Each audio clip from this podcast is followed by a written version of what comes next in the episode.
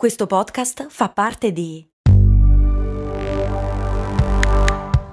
Voice Podcast Creators Company.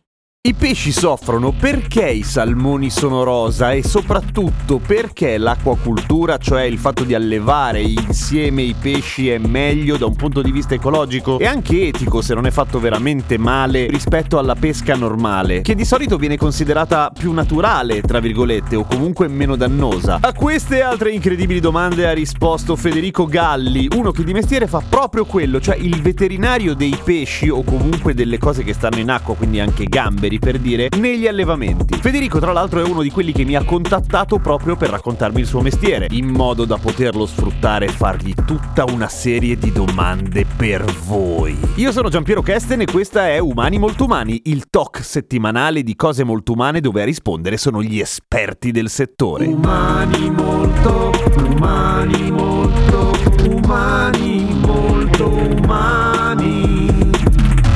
Io sono Federico Galli, sono un laureato in acquacoltura e igiene delle produzioni ittiche. Titolo semplificato, mettiamola così, nel senso che il, il nome vero e proprio della professione sarebbe ittiopatologo. Scusami, ittiopatologo è anche il patologo di altra roba? Sì, gamberi e Ah beh, tutto ciò che, che vive e sguazza felicemente nell'acqua. Ok, però tu sei del lato oscuro, nel senso che cioè, non è che li curi perché gli vuoi bene, li curi perché così li mangiamo. Sostanzialmente sì, diciamo che allora è tutto partito con nobili intenti. Io vedo l'acquacoltura come l'unica alternativa possibile al, all'overfishing, a comunque il continuo sfruttamento dei nostri mari, fiumi, il continuo pescare, prelevare in natura di animali. Quindi l'allevamento, se fatto in maniera sostenibile, ovviamente, è la- l'unica opzione che secondo me abbiamo per continuare a consumare prodotti ittici che fanno sostanzialmente molto bene alla salute rispetto alle carni a cui siamo abituati. E allo stesso tempo evitiamo di distruggere fondali marini, habitat eh, naturali, cose che purtroppo tutti quanti sappiamo. Io tendenzialmente sono pescetariano, per cui vuol dire che il pesce lo mangio, ma la questione dell'acquacultura, chi è ambientalista dice però anche quello fa schifo, cioè fa male di brutto. Perché? O- oppure è vero? Ah, Allora, ti dirò a buon ragione, nel senso che come sempre quando portato all'estremo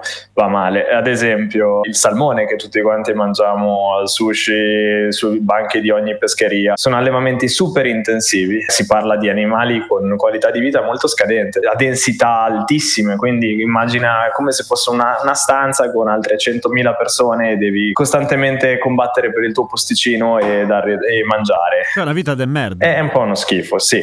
Siccome anche i produttori sono consapevoli di, di questo, nel senso che credo che un po' tutte le aziende si stiano un attimino eticizzando un po' di più, non perché siano diventate improvvisamente buone, ma semplicemente perché la richiesta del consumatore si, si sta muovendo con delle alternative un po' più sostenibili. Mentre se invece vai a rivolgerti a produttori più locali come quelli che abbiamo in Italia, le famose valli di Comacchio piuttosto che le valli di Orbetello, sono ambienti completamente diversi, pressoché completamente naturali, dove effettivamente gli animali hanno un tenore di vita più che decente e la qualità del prodotto è eccellente, oltre che essere sicura. Perché dici sicura? Allora, il vantaggio dell'acquacoltura è che è un ambiente completamente controllato. I pesci, gli animali vengono costantemente controllati da dei veterinari, eh, l'ambiente è controllato, quindi l'acqua in cui vivono eh, viene analizzata costantemente, mentre i pesci catturati in natura non sai esattamente dove sono stati, non conosci la loro storia, non sai se sono ad esempio potenzialmente ricchi di mercurio, oppure in casi più estremi parassitati. Non è un grosso problema la parassitosi, nel senso che cucinandolo ne togli il 90%, però ti può sempre andare male. Oppure, molto più facilmente,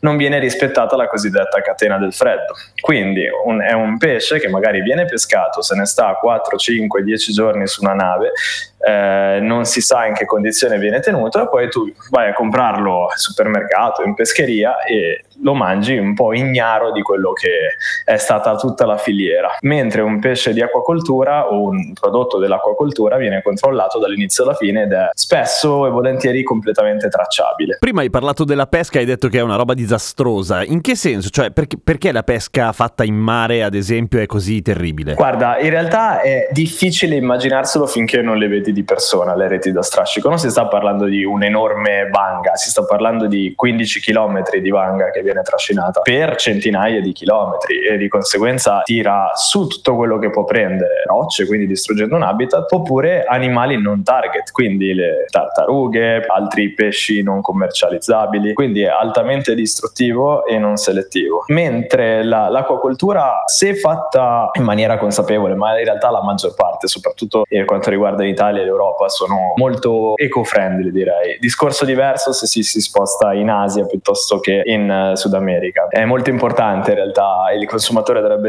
tenere conto della provenienza. Diciamo che in Europa abbiamo delle regole molto ferre che rendono anche molto difficile il mio lavoro, nel senso che poi sì. sì. quando studi all'università studi ad esempio tutte le varie patologie e quali sono le potenziali cure e la, e la potenziale cura è sempre vietata in Europa, vietata in Europa. Quindi, ah, sì, sì, quindi l'unica, l'unica vera maniera per poterselo permettersi è la prevenzione.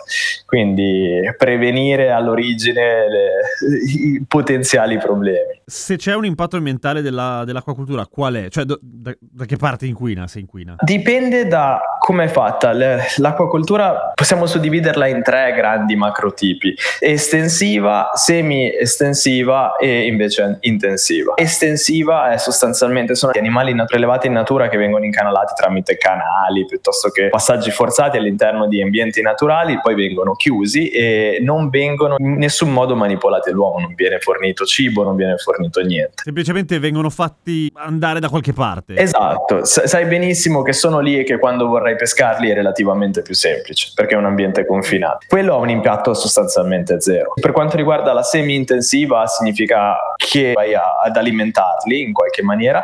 Questo ha un impatto nel senso che eh, tu stai introducendo al materiale organico nell'acqua, che si traduce in uh, inquinamento. E quindi fatto su larga scala ovviamente non è un granché. E mentre se si sta parlando di allevamenti intensivi, dove vengono praticati in gabbie piuttosto che in sistemi cosiddetti RAS, che sono sistemi a ricircolo degli enormi acquari, ovviamente è tutto condensato, quindi sì, viene utilizzato moltissimo materiale organico e se poi viene rilasciato in natura è un enorme paccato. Fa schifo. Fa schifo. Ok, ma se io devo andare a comprare il pesce, c'è un modo per capire da dove viene? Sì, uh, ci sono diversi metodi. Se si parla di pesce pescato, ormai da qualche anno è obbligatorio mettere i banchi delle pescherie, i supermercati hanno sempre un'etichetta ben chiara dove viene esplicitata la zona FAO, che sono delle zone in cui eh, sostanzialmente i mari sono divisi in varie zone e ogni zona è stata,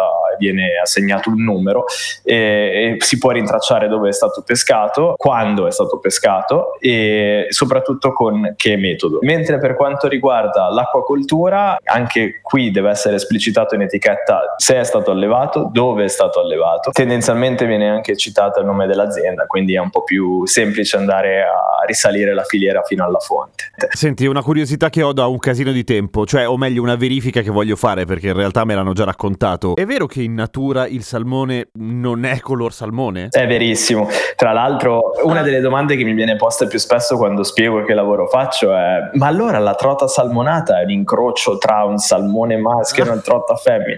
No, sia i salmoni che la cosiddetta trota salmonata sono animali che vengono alimentati con uh, dei mangimi a cui viene addizionato, viene inserito del colorante. È un colorante a base eh, naturale, sono tendenzialmente due, si chiamano astaxantina e cantaxantina.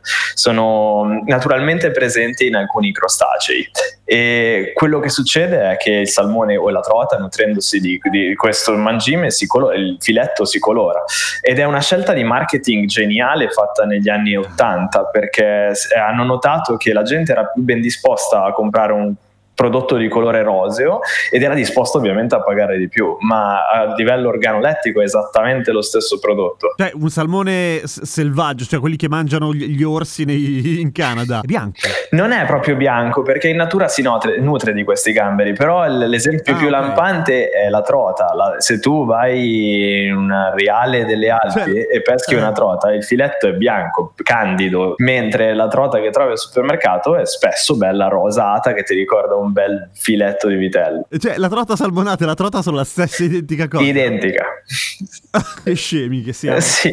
E se, nel senso, e la paghi di più, ovviamente. Mentre al vitello tonnato non danno da mangiare il tonno. No, per fortuna. No. Discorso immagino. Ma a proposito di tonno, è vero che in moltissimo tonno che noi compriamo al supermercato ci sono quantità di mercurio elevate? Sì, ma è vero per qualsiasi pesce di grande dimensione. Il mercurio è un metallo pesante che in gergo si dice che biomagnifica, significa che non esce mai dalla catena trofica, dalla catena alimentare. Quindi un pesce di piccole dimensioni avrà all'interno poco mercurio, ma un pesce di grandi dimensioni che si nutre di tanti pesci di piccole dimensioni accumula tutto il mercurio e non viene eh, eliminato dall'organismo in nessuna maniera. Di conseguenza tutti eh, i grossi predatori, perché si sta parlando comunque di pesci carnivori, tonni, squali, pesce spada, sono purtroppo ricchissimi di mercurio, sono sostanzialmente dei, dei termometri con le pinne. Per noi umani questo cosa comporta? Diciamo che eh, dovresti avere un'alimentazione basata sul tonno per avere dei problemi reali. I pesci soffrono? Bellissima domanda. Ci sono diversi studi a riguardo. Anco- la domanda è ancora un po' sospesa, nel senso che il sistema nervoso dei pesci è considerato essere il primo sistema nervoso vero e proprio nel mondo animale. Non è un sistema primitivo, ma comincia a essere un sistema più evoluto. I nervi hanno una cosiddetta guainia melinica,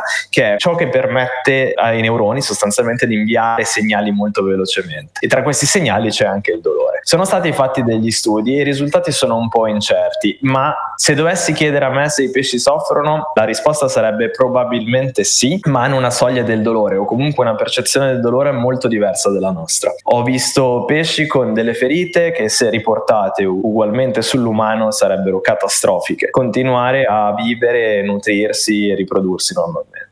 E per quanto riguarda i crostacei e i molluschi, beh, lì si, si, scende dal punto di vista evolutivo, immagino. Si scende da un punto di vista evolutivo, sì, eh, non sono più animali vertebrati, eh, sono, hanno un sistema eh, nervoso nettamente meno sviluppato dei pesci. Semplificando molto, si pensa che non possano recepire il dolore in quanto tale, anche se ci sono ancora una miriade di studi in corso. Cozze e vongole? Credo che siano troppo elementari come animali. La peggiore parassitosi che ti viene in mente così su due piedi, che si può prendere mangiando del pesce. Ah, c'è una bellissima tenia particolare delle tinche. Cazzo che si può pescare in Lombardia tipo ovunque la tinca. Sì, eh, ad esempio tipo sul lago di Como dove veniva consumata bella marinata, eh, la gente dimagriva e non capiva bene perché, perché si beccavano questa magnifica tenia che diventa una cosa tipo 11-12 metri nel tuo intestino ed è più o meno asintomatica. Tu dimagrisci e non sai esattamente perché.